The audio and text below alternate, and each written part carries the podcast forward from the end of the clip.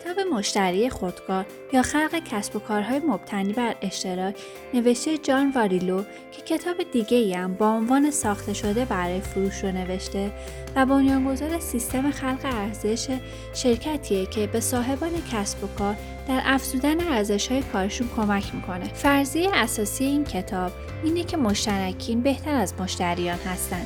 اگه مشترکی نداشته باشید، هر ماه شمارنده فروش شما از نو به کار میفته و به طور مداوم برای ساخت مشتریان ارزشمند کسب و کارتون تحت فشارید. با وجود مشترکین، بینش بهتری دارید و تجارت قابل تبدیل به پول بهتری هم میتونید بسازید.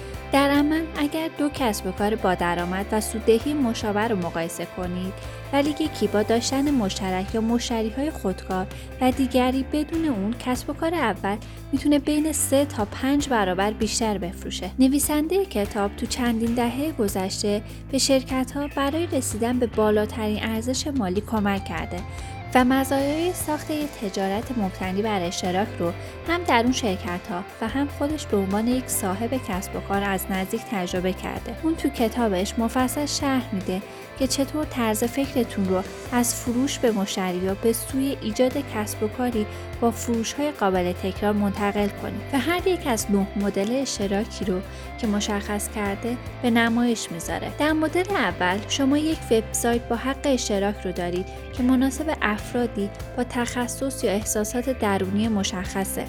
تمام اون چیزی که نیاز دارید یک گروه مشخص و مشتاق به پرداخت در قبال دریافت محتوایی با کیفیت بالاست.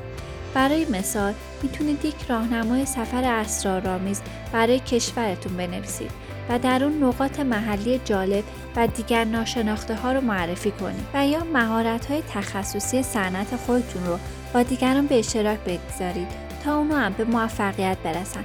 شاید با دادن یه راهنمای جزء به جزء و توصیه‌ای درباره چگونگی راه انداختن یک رستوران موفق. وقتی شما پیروی رو در افراد به وجود بیارید، در ادامه میتونید با فروختن بلیتی کوچک اعتماد ایجاد کنید و به تدریج و با فروش بلیت‌های بزرگتر میتونید از اعضا کسب درآمد کنید. برای مثال فروش بلیت شرکت در رویدادی مثل کنفرانس. مدل بعدی کتابخانه باز مثل بوفه آزاد رستوران است. اگر شما بتونید محتوا رو به طور مداوم تولید کنید یا روی مدل کتابخانه تاکید داشته باشید، فروش تمامی محصولات چالش برانگیز خواهد شد.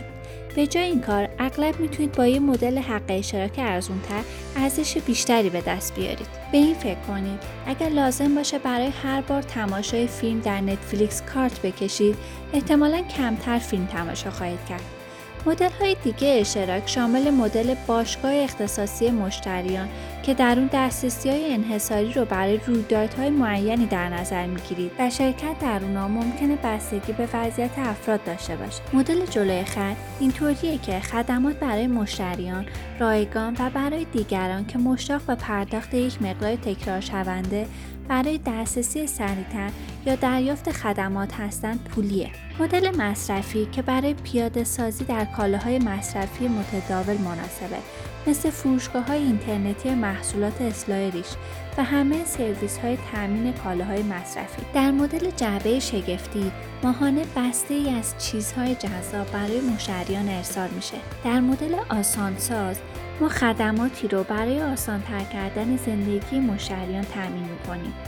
خیلی چیزا هست که ما تمایل نداریم با اونها روبرو بشیم، مثل گم کردن کلیدامون یا تعویض باتری کهنه زنگ. مدل شبکه‌ای به درد کسب و کارهایی میخوره که ارزش اونا با اضافه شدن کاربرای پلتفرم زیادتر میشه و کاربرا خودشون هم کارهای لازم برای بازاریابی رو به منظور رشد ارزش پلتفرم و برای خودشون انجام میدن. و در آخر مدل آرامش ذهنی که عملاً همون بیمه کردن هر چیزیه که امکان داره بلایی سرش بیاد، مثل گم کردن حیوان خونگیتون یا به خطر افتادن هویت شخصی شما.